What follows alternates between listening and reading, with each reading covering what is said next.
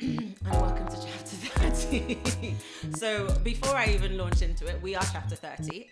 We do have an introduction, and you can snore as much as you want, but for those of you who may have joined us on our 30th episode, right? On our 30th episode, I just want to give you a quick blurb, right? We're 9 lifelong friends. We're doing lifelong things, talking about life, talking about difficulties of life, and actually how we're going to navigate it in our 30th year. So this is what Chapter 30 is. That's it. So that's actually what we are. So today, actually, because it's our 30th episode, we have brought in a special guest again. So introducing Welcome back. Let's see. So introducing our guest for today, Christabel. Oh, thank you for having me again. AKA the body. The body. And I today will be unpairing this whole thing. I'm Crystal, and who's joining me today on the table? I'm J-Lo. Hi, guys. Just in case you didn't know, I'm J-Lo, a.k.a. Linda, a.k.a. The Rule Baby. The Rule Baby. But today, I'm J-Lo. Oh, cool. This is Oyinda. Always Oyinda. Yeah. Keeping the same energy. Yeah. All the time. Yeah. I'm Monique today. Oh, you're just Monique today? Yeah. So if anyone caught us on our last episode, you'd see that we're going through our different voices today. Wow, okay. I'm on it today. You know, okay, cool. Thanks very much. So thank you for joining us once again. And like I said, this is our 30th episode, which I'm really excited about. It means that we've managed to get together in our busy lives. 30 times. Wow. To record 30 episodes. We praise God all those things. Well done, everybody. And to the sisterin who are not here, shout out to you all, to Satura, to Kemi, to Daphine, to Evie and to Lizzie. Should we shout out Lucille? I'm not sure. Is she allowed? Forget that one. Remove her from Instagram, please. In fact, Seth, remove her from the group because I'm not sure if I should. Love you, mean it. Okay, so those are the other members of the group, guys. So thank you for joining us today. So today's topic is this: we can't always be strong. So one of the things that we talk about all the time, actually, especially as a group of black women, is that we are guilty of always being hard-bodied, of literally head down, pushing through problems all the time. And actually, as we've gotten older, I've started to realize that actually for the generation before us, that's how they dealt with things. But you begin to see actually the cracks that it forms. And we are guilty of emulating the same behavior. And there's a real culture that's coming around now for self-care, taking care of ourselves and all of that. And also just the realization that we can't actually genuinely always be strong. And I think as everyone's here, and especially with Christabel, definitely with your professional view as well, just to actually discuss those times that actually we then have realized that actually I can't do this. And also if you felt guilty about those times and actually how you worked through it to be comfortable with the fact that you can't always be strong. And I'm going to start with Oyinda. I'm going to start with Oyinda. Wow. I'm going to start with Oyinda because Oyinda's personality and mine, we hold certain things in common. And I know there are bits of things that I've struggled with that you have struggled with too. So go ahead. Cool. To be honest, when Crystal was talking, I was thinking, you know what, this 2019 was the year that I realized I didn't need to be strong. And I had a very big wake up call. So we don't need to go into all the details, but long story short was, I think I mentioned before, I had a baby, but my pregnancy kind of ended in a very kind of traumatic fashion. And I think all the way through that pregnancy, I was very much like, I got this, I'm climbing up my hill every day, I've got this, I didn't take one sick day, I was like, I can do this, I was commuting every day, and then it ended in a way that was a lot. And I think after that, I really realized, like, why did I do that? Like, I actually didn't need to do that. As soon as I said I was pregnant, my girls, Monique, Linda, they're like, I'll write that letter, baby. They're like, don't go to work again. If you're tired, if you have one yawn in the morning, please sit in your bed. And I was like, no, I can do this. I've got this. My mum did it. I can do it. Let's go. And it didn't end well. And I really realized, like, you know what? There's no need. Yeah. This work that I was going to every day, do they care? Have they messaged me once since I had the baby? So it doesn't matter. And I think definitely in our 30s, I'm kind of disappointed that it took me this long to get to this place. Yeah. But I am happy that I've realised it. I mean, going forward, I know if I need help, I'm going to ask for help. Mm. Crystal knows, like, I'm someone that I'll just work till I'm dead, and then I'm like, I can't move. Mm.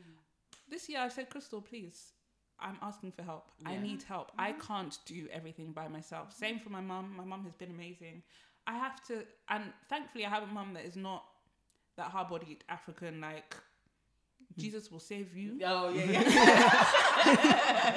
No, my mum is she knows, and she was like, you know what, you need to speak to someone, you need to do things, speak to me, speak to someone who's a professional, get through this, because it's not worth kind of holding it all in and that being to your detriment. So I think 2019 was my realization that, you know what, I don't know, I mean, self-care and all of that stuff, I think there are things that you can do to help yourself, but I think when it gets to a point that you need to speak to someone or you need to ask for help, I've got to a point where I'm like, it doesn't take away from me. Yeah. It doesn't take anything away from me. Make you a lesser person or not strong for asking. Yeah. It's okay to not be able to do everything. Yeah.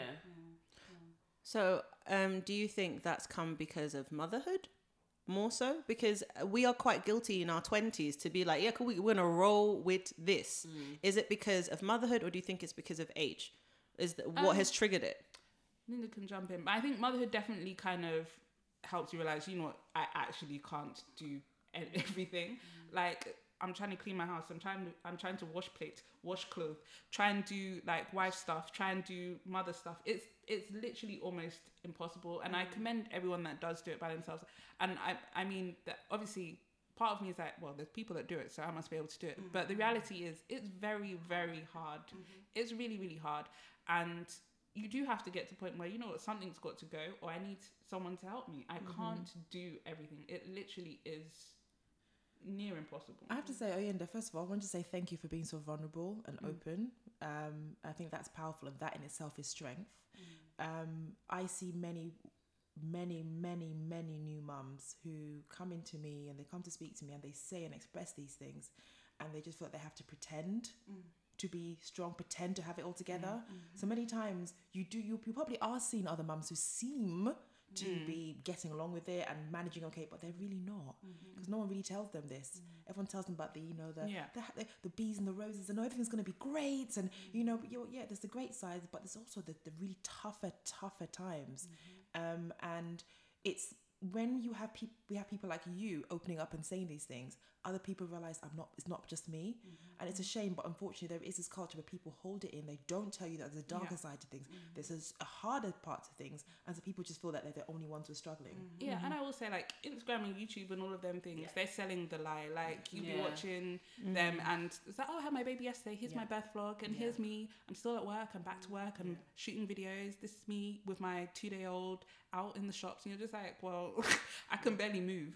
But the reality is, like, I think there is a level of self-knowledge that is required, and there's a level of kind of understanding that, look, as I said, it doesn't take anything away from me from saying that I can't do it all. It's very, very hard. And then, all right, Linda, go on, jump in, boo, because I'll just be looking at you. For me, the same with sort of Oyinda is like, this year I also realized that I did need help. And for me, I'm always, and obviously my child is much older than Oyinda, so I'm very like thoughtful or aware of how I am in the house around him, because I don't want him to pick up on certain things. So when I am upset or I am down, I will put on this mask, this other face, like, I'm fine, everything's fine. And even to like my friends, to you guys, I'd be walking around like, yeah, I'm good, everything is good, and then at night time I'm bawling my eyes out, just to wake up in the next morning again, put on this smile again, face the world, just because I couldn't let anybody else know that I wasn't okay and everything wasn't right. And it came to the point where I started having unhealthy thoughts, and at that point it made me think, right, if I'm going through this, fine, I don't want to be upset around my child, because I don't want him to pick up on that or influence how he feels. But then again, with the thoughts that I'm having, it's not helpful for him, because God forbid something happens to me, then what is going to happen to him? One, he's going to be left distraught. Two, like, somebody else is going to have to raise him, and how am I going to feel with someone else raising him, because no matter who raises your child, they're never going to raise him or her as well as you would, because at the end of the day, they don't have that bond with that child. They don't have that, you know, deep feeling for that child. And it came to a point where I actually broke down, and I reached out to you guys, and I was like, "Rah, I actually need help." And at that point, I felt like a whole weight had been lifted off my shoulders. But prior to that, I was just going through the motions, pretending everything was fine, and it really, really wasn't. And I feel like it is very important for people to speak up about these things and put these things out there, just so other people know that someone else that's going through it doesn't feel like they're on their own. And at that point, I did feel like I was on my own, because as a single mom, as Oyinda said, at least she's got her husband, right? For me, everything is me. Like everything in my house is me. From the moment he wakes up to the moment he goes to bed, before everything is me. And it gets so draining and so hard. And I don't really have a lot of family in this country. I have a few. So I don't really have my mom that I can say, "Oh, go to your grandma for a week." I don't have that privilege. Apart from my sister, I've got really nowhere else to take him to, just to sort of give me that break. So all of that piles on top, and I'm just pushing through, trying to be strong to do everything on my own. And sometimes it does. It's like you're trying to juggle all these different plates, and then what's going to happen? They're all going to fall and smash. Do you know what I'm saying? So that's how I sort of look at it. And Christabel, I think what women tend to struggle with is, especially black women, we struggle with vulnerability and weakness. So like, what would you advise in terms of actually dealing with feeling guilty for admitting that you can't do something? Like, what would you say were like good steps or things that just to like keep in mind, because you're battling an image of yourself that society or you have told yourself this unshakable person. And especially when you're comparing yourself up, comparison is the thief of joy. Let me say to everybody again, is the thief of joy. So what would you actually say that would be good sorts of practices to keep in place, actually, apart from to deal with the guilt of actually, I can't do this. Yeah. So there's lots of things here. I mean, first of all, because the guilt is a very strong emotion to have, and if you get stuck with that, it's really hard to deal with it. So it's first of all just admitting and understanding that to oneself that it's okay not to be okay. That is one of the biggest hurdles, first of all, to deal with. So first of all, just understanding that. But if say you've got to that place where it's like, okay, you know, you admit to yourself, I'm not dealing with this in the best way, whether it's motherhood, whether it's my job, whether it's my relationship, whether it's just life, you're crying, things like that, you know. And I just think about myself and when times I've gone through difficult times, you know, I would say it's about then looking for that support, which you know, some of you have mentioned already today.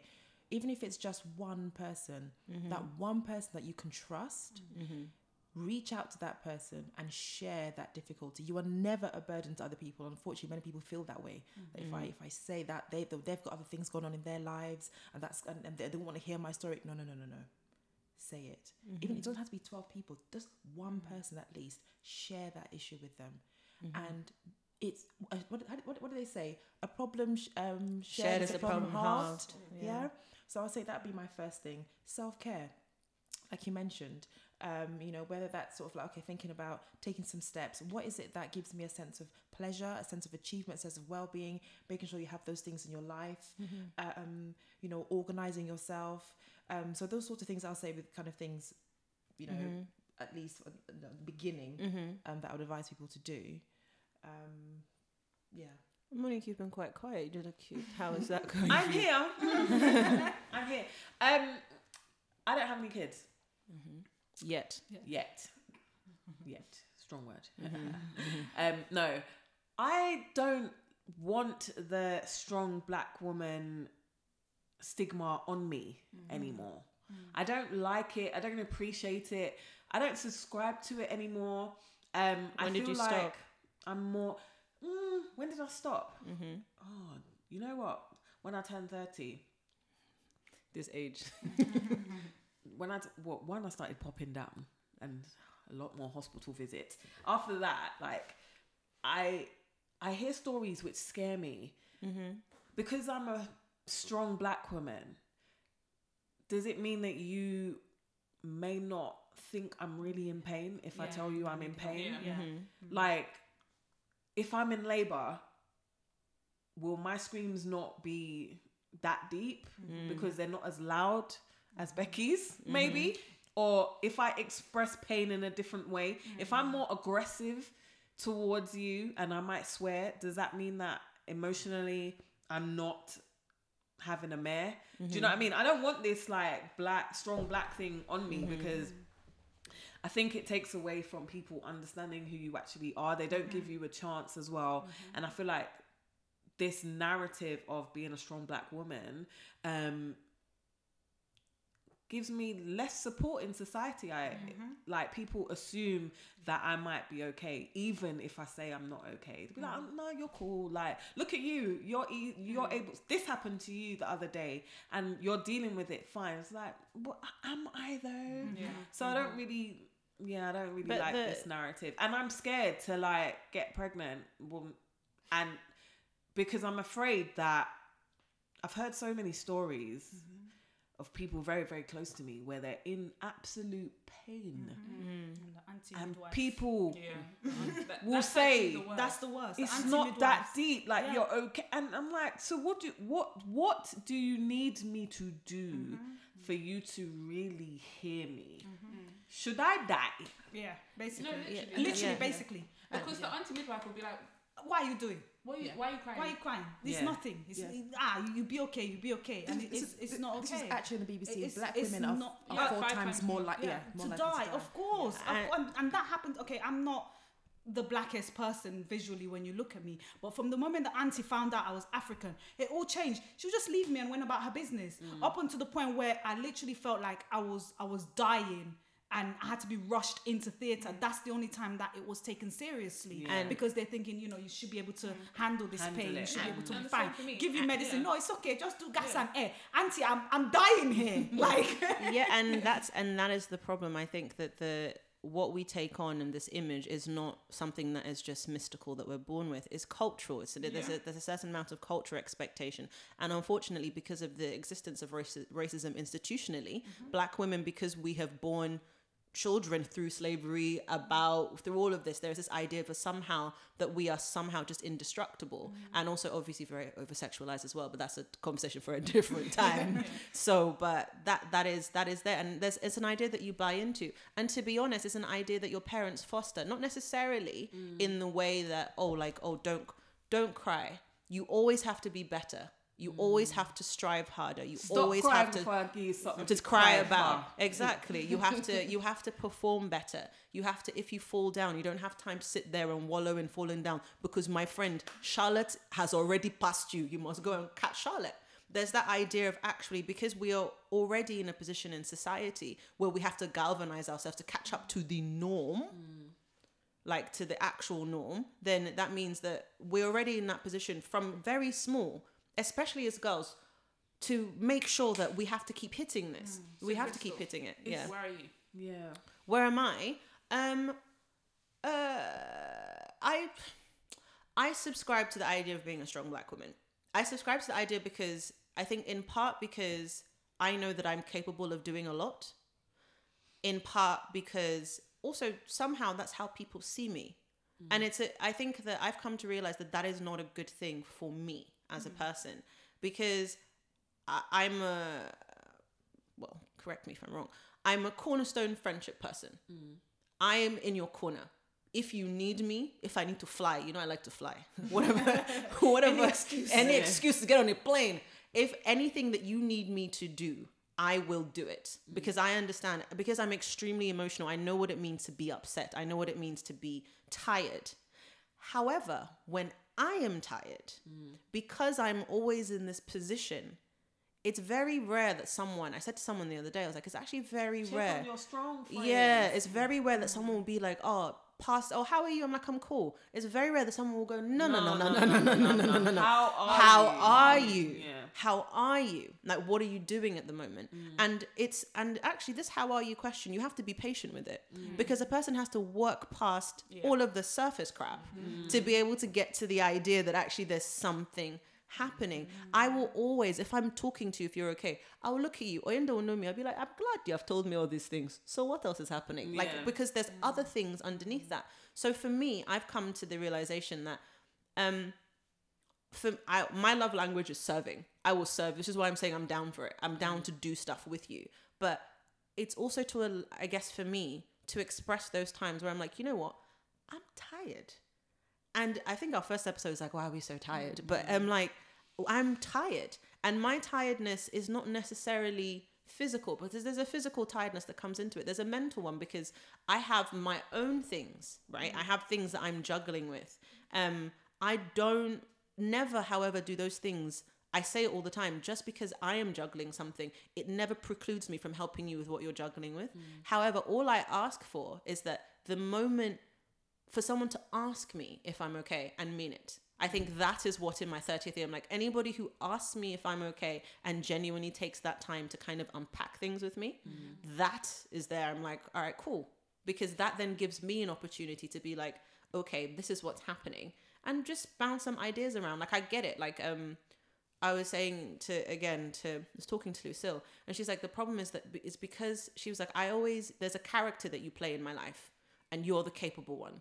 I've never seen you be the person that's not capable. So I don't even know how I would help you.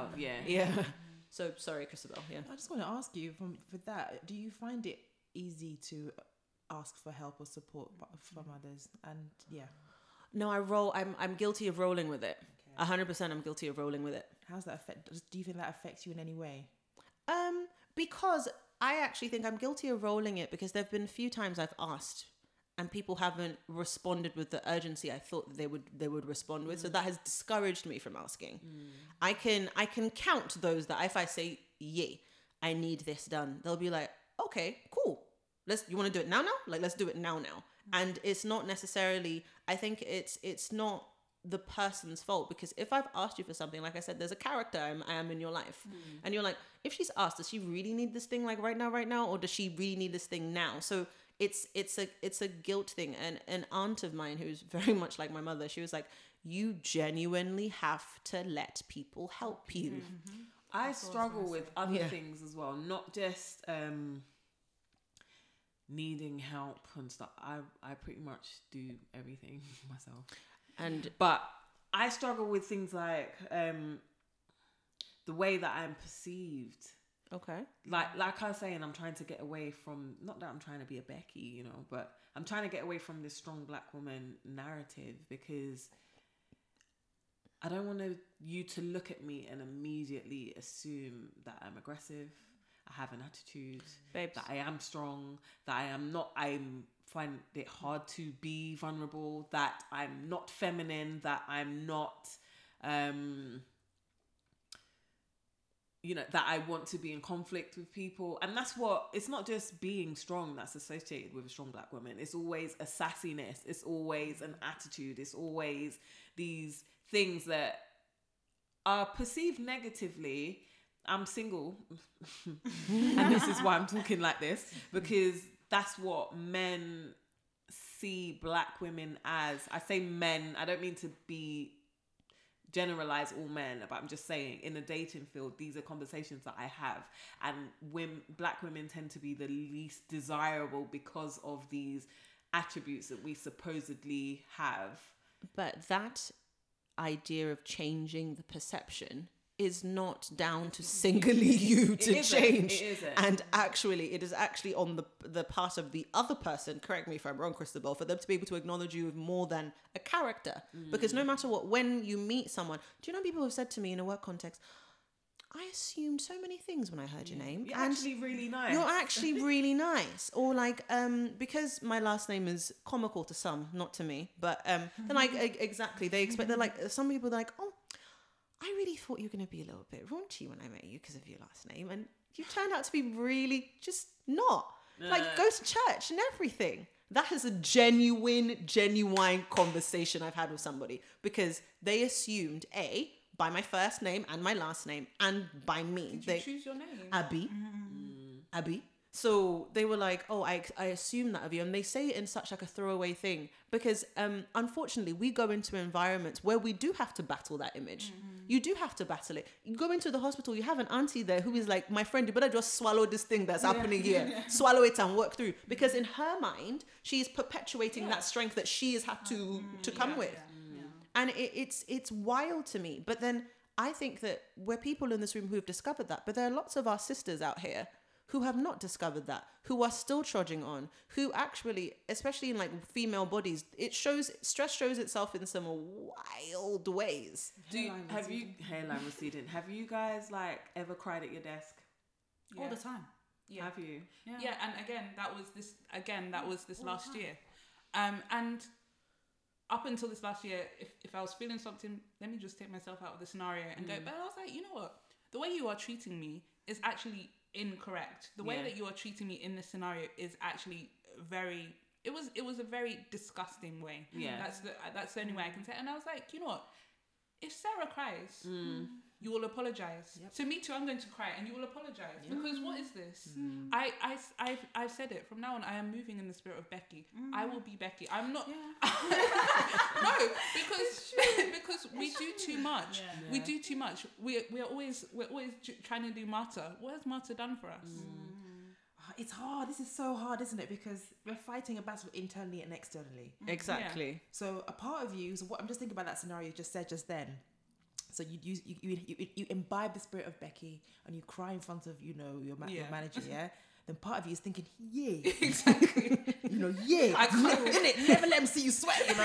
No, you know what? Yeah. No, I should not. But then part of it's like, no, actually, no. So there's that battle. Mm-hmm. Then unfortunately, the other thing about so say you do go to your mum or your sister or your friend and you open up and you say, I feel this way, and they tell you, eh?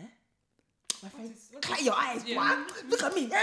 Just chin up, pray, eat well. You're a good girl. Look in the mirror. Thank you. So then you start feeling guilty. Yeah. Let me just shut my face and get on with what I'm doing. Yeah. And so the whole thing is reinforced. That's why this is so hard. It's not an easy question to answer. How to just get rid of the guilt, and it's so hard because it's internal and external. So how does one navigate that? It's really hard. But I think awareness is the first thing. Yeah. And with age, it seems in this room came plenty of awareness. Mm. But I think, however, it's a lesson too late learned. Yeah. Yeah. Oh, no, definitely. Yeah, it's a lesson that we should have been taught at 21, so that by 31 it has been refined. Well, we didn't have those people teaching us these things. The people we looked up to, they're the ones telling you, please now, just manage, you'll be okay, just smile, wipe your eyes, what, and they always quote the Bible verse, rain comes something but the sun shines in the morning. Trouble may last for a night, someone did not go but to joy comes in the morning. You know what I meant? That's what they'll tell you. Oh yeah, you want to cry at night, but when you wake up, you smile, you get on with it. And a lot of the time, so I feel like now it's good that we can be that voice to the younger people coming up behind us. And even maybe to even people our age, because not everyone has reached that same realization yet. Agreed. Mm. But I think that actually the generation that comes after us, this is a conversation for a different time, they're different. No, they are different, but they still very sensitive. But I think that actually they have done the reverse. They're basically, I'm not for the struggle. They're like, yeah, cool. If it doesn't work, I'm just not for it. Like, I want to find myself. I want to like paint the walls, and then after I paint the walls, I'll paint them again. That's exactly what they are. So my fear for them is that they have no resilience at all. Yeah. So that's they have a different issue. But I do think definitely for ourselves, like to advocate it amongst Black women. A shout out to Becky, to you as well. You guys go through some things, not the same things, but y'all go through some things too. So to actually to understand that womanhood is hard. Yeah. Mm. Womanhood is hard. Like so many conversations have happened with the mothers in our group. They're now telling us stories of things that happened during pregnancy. I said, yeah, for who? For me. Okay, I'm with you, man. I'm like, say what? Say what? Sorry.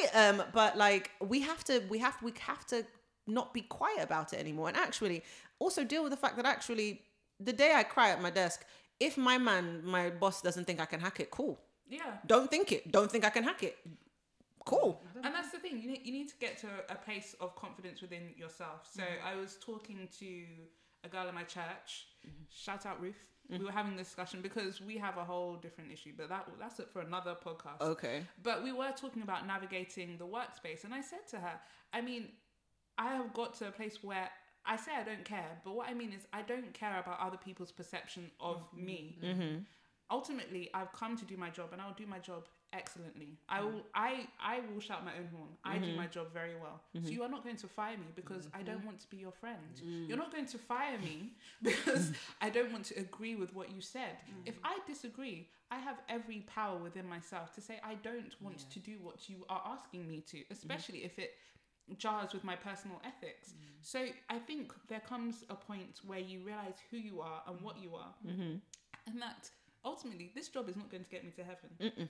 This conversation will not get me to heaven. Well, it may do, actually. Conversations may do.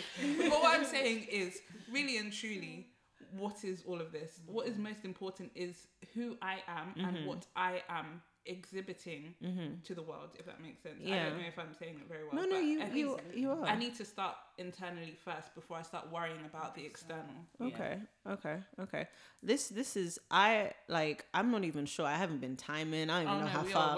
We are way past that time, but I feel it's looking good, but I feel, let it flow. Yeah. No, I'm not. Episode 30, baby. Yeah, I know. I don't actually even think. We got into some things. Yeah, no, I don't even think we're particularly even out of them, because I think there is that, a lot of it, again, personality comes into it. Mm. How you see yourself, how other people see you. Do you feel comfortable asking? How do you deal with the guilt? And then also, actually, when big incidences happen in your life, how do you recalibrate yourself as a person to deal with all of that? Me, again, my whole asking for help. Does it change who I am? Mm. Does it change who I am? But that's the issue, though. That all of a sudden, you are somehow lessened. Mm. Not even, the guilt is one thing. But do you really want to lessen yourself? I've got to the point now where if I can't do something, I can't do it. Yeah. Next. Nice. All you're going to say is Monique couldn't do that. Yeah. Next. You'll be over it as quick as I'll be over it. We'll be onto something else really, really soon. It's not going to manifest in your brain or my brain. So if I'm unable to do something, I'm just unable to do it. Next. That's it. I can't let it linger in my mind that I'm a failure because I wasn't able to achieve something, or I wasn't able to work through something as quick as anyone else, or it affected me differently. Mm-hmm. And we live, we move, we carry on. So mm-hmm. that I've realized now, you know what, Mon? If you can't do something, it's fine. Mm-hmm. Mm-hmm. Someone else may be able to do it, and that's fantastic for them. Mm-hmm. But you know what? You can't. Next. Okay. That's it. And this is a question for everybody, in relationships then, having discovered this idea about us actually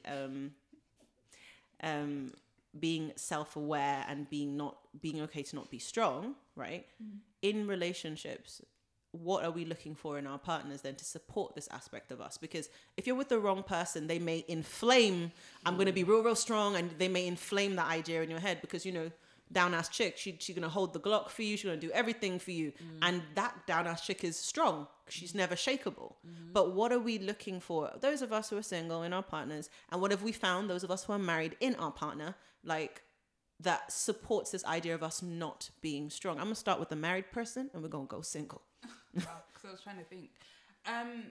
So, again, it's being vocal and saying, I can't do this. Mm-hmm. So... again, I think generally when I got married, I took on a lot of hats. So I took on, I'm now wife, I'm daughter, I'm friend, I'm all of this. And this is what wife looks like. This is what daughter looks like. This is what friend looks like. And wife looks like she does all the cooking, she does all the cleaning, she does all of these things. And it got to the point, I was like, why am I doing this? Mm. And I was like, and I think I kind of, I don't think I really erupted, but I did have a conversation I can't do all of these things, and now we've added baby, this is too much. And he was like, well, I wasn't really asking you to do that anyway. Oh, okay. Clean. Straight up. Clean. And clean. I think as black women, we put on all these hats and we say we need to excel. We need to excel at these hats. I need to be the best one of this this thing. And we are, as I think Linda said, we're holding all of these plates that sometimes we don't need to hold. Mm-hmm. He can do things. He can help me, and he is more than happy to do things. And he didn't ask me to. But if you're in a household and someone is already, who wants to wash plates? Who wants to wash pants? No one wants to do these things. So if someone is already doing it, then come, let me put up my feet. And So I think definitely someone that you can communicate. I'm not saying that you need to find someone that is willing to do housework. I'm not saying it's as simple as that, but someone that you can communicate with and someone that will be able to help you on this journey. Because if you are looking for a partner, you're not doing this journey alone. So there needs to be some level of balance within it. I respect that. Your ring is shining. Me, however, I'm going to keep it real. At this point, I need to open my options. So, you know, I can't say who I'm looking for. Just breathe. Can you breathe? Christabel. Okay, so I've actually dated a man who I met just after I went through a very traumatic time of my life. Mm-hmm. And I was down and out, and he essentially, and I can't say quote him, but essentially said something along the lines of, other people have gone through this and worse, so what's the problem? Wow. Basically, you know, be happy again. He thought, you know, things that, so I that hurt. Mm-hmm. It hurt because that was sort of reinforcing this notion of I need to be extremely strong and resilient at all times, and I can't be crying, I can't, all of that. So I felt I would like a man who... Lay it down, girl, lay it down. Doesn't subscribe to the whole toxic masculinity and toxic femininity. Yeah, because there's two. There's two. Yeah. So, because he actually imbibed that for himself as well. Was like, oh, I gotta be alpha male. No, relax, okay? Two, a man who's got emotional intelligence. Yeah. That's key, yeah? A man who can empathize.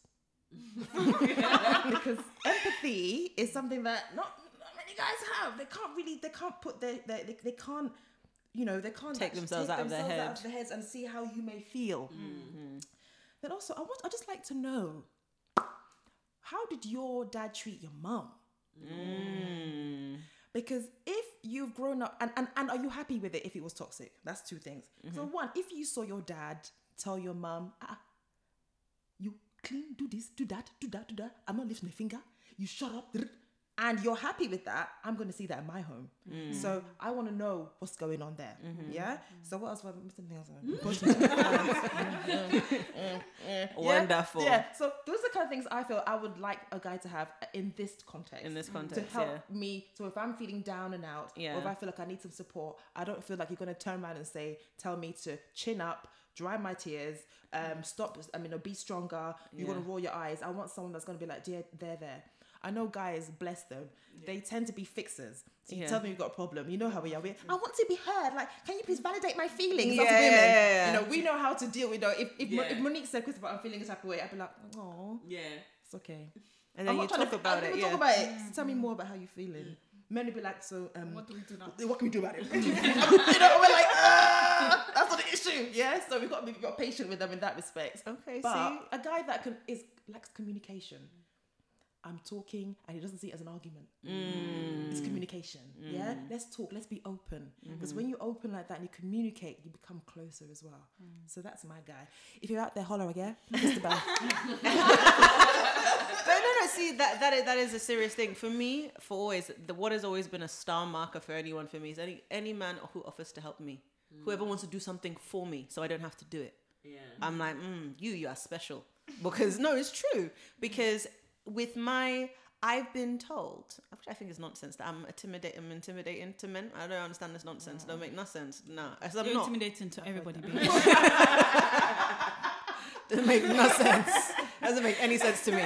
But like a man that can come up to me and be like, I'll be like, I need to do something. He'd be like, no, do you know, it's all right. Let me do it for you. It's like a weak thing for me. Like, let me, because it means that I don't. Control. I'm like, you want to do this for me? Really? Wow. I'm like, oh, thank you. Because it relieves me of something. And because if it's the way that I show love and someone shows me love in that way, I'm like, it's absolutely wonderful to me. It's a love language. Yeah, exactly. And that's the thing. If you read the book, then someone that loves you will speak your love language, even if it's not their own. Yeah. They have a willingness. Yeah, they'll make an effort because he describes it as two tanks. Yes. And the less and less that you receive your love language, the lower and lower your tank gets. Mm-hmm. So at the end, you're empty. Mm-hmm. And them showing you their love, your love language, is them almost taking away from themselves and giving to you. Mm-hmm. So they're filling your tank. So you are feeling that love for your man. Willing candidates, come and find me. Next, Linda, just finish it. For me, I'm a very emotional person anyway. When I'm angry, I cry. When I'm happy, I cry. Sometimes I cry just for crying's sake. And I think it's somebody who sort of understands that, and to know that, okay, when I'm angry, when I'm upset, I'm not crying because of necessarily what I'm going through. It might be the fact that I'm powerless in that situation. Mm-hmm. So then that makes me cry, but it's understanding that just because I cry doesn't necessarily make me a weak person, because that's what's usually associated with crying, or you're weak, you're this. So somebody that can actually understand that aspect of me, it's somebody that I would, be looking for. I think it's just literally that simple factor, because that's one of my biggest thing. Like, I could cry at the drop of a hat. Like, that was wonderful, guys. Always, let me snap for you. It's been great. Episode 30 has been ridiculously grown up. And I just say I feel so honoured. Thank you so much for having me. I feel so nice manners. Plenty of them. It's so nice. I was even going to thank you for coming, but praise God. But no, thank you so much. And actually, thank everyone here for sharing, because this is not an easy topic to be able to expose yourself like that. And I'm hoping that people who are listening to us today actually take away from this and go, you know what, let me find my one friend. Let me speak to them about this. Let me not be ashamed. Let me not understand that it's not like a mantle of guilt I need to carry around, and it's actually okay not to be strong, G. It's all right. So who's taking us out? I don't have it. You don't have it? No. Linda, Jarrell. Come on, Jarrell. Oh, J-Lo. Take it, J. Take it, J. On an island somewhere. Finessing people's money. Fire fraud. You can catch us on Instagram at Chapter 30. You can tweet us on Twitter at @podcast30. You can listen to us on Spotify, SoundCloud, and iTunes. You can also email us at chapter30podcast@gmail.com. Christabel, just before we go, where can people find you? If your man's is out there and he wants to find you, where can they find the body? Okay, Mr. Whoever you are. Ooh. Okay. I can't wait to see you. And if you do want to holler at me, on Instagram at by, that's BYE_wig. Now, that's because it's a natural hair page. That's why. You didn't even want to give the lead up to it. You don't want to leave the lead up. Okay. Don't worry. Listen, guys, follow through with the app. Follow through with it. Trust me, you will not regret it. Just follow through. It's been great, y'all. Let's get some tea. Bye.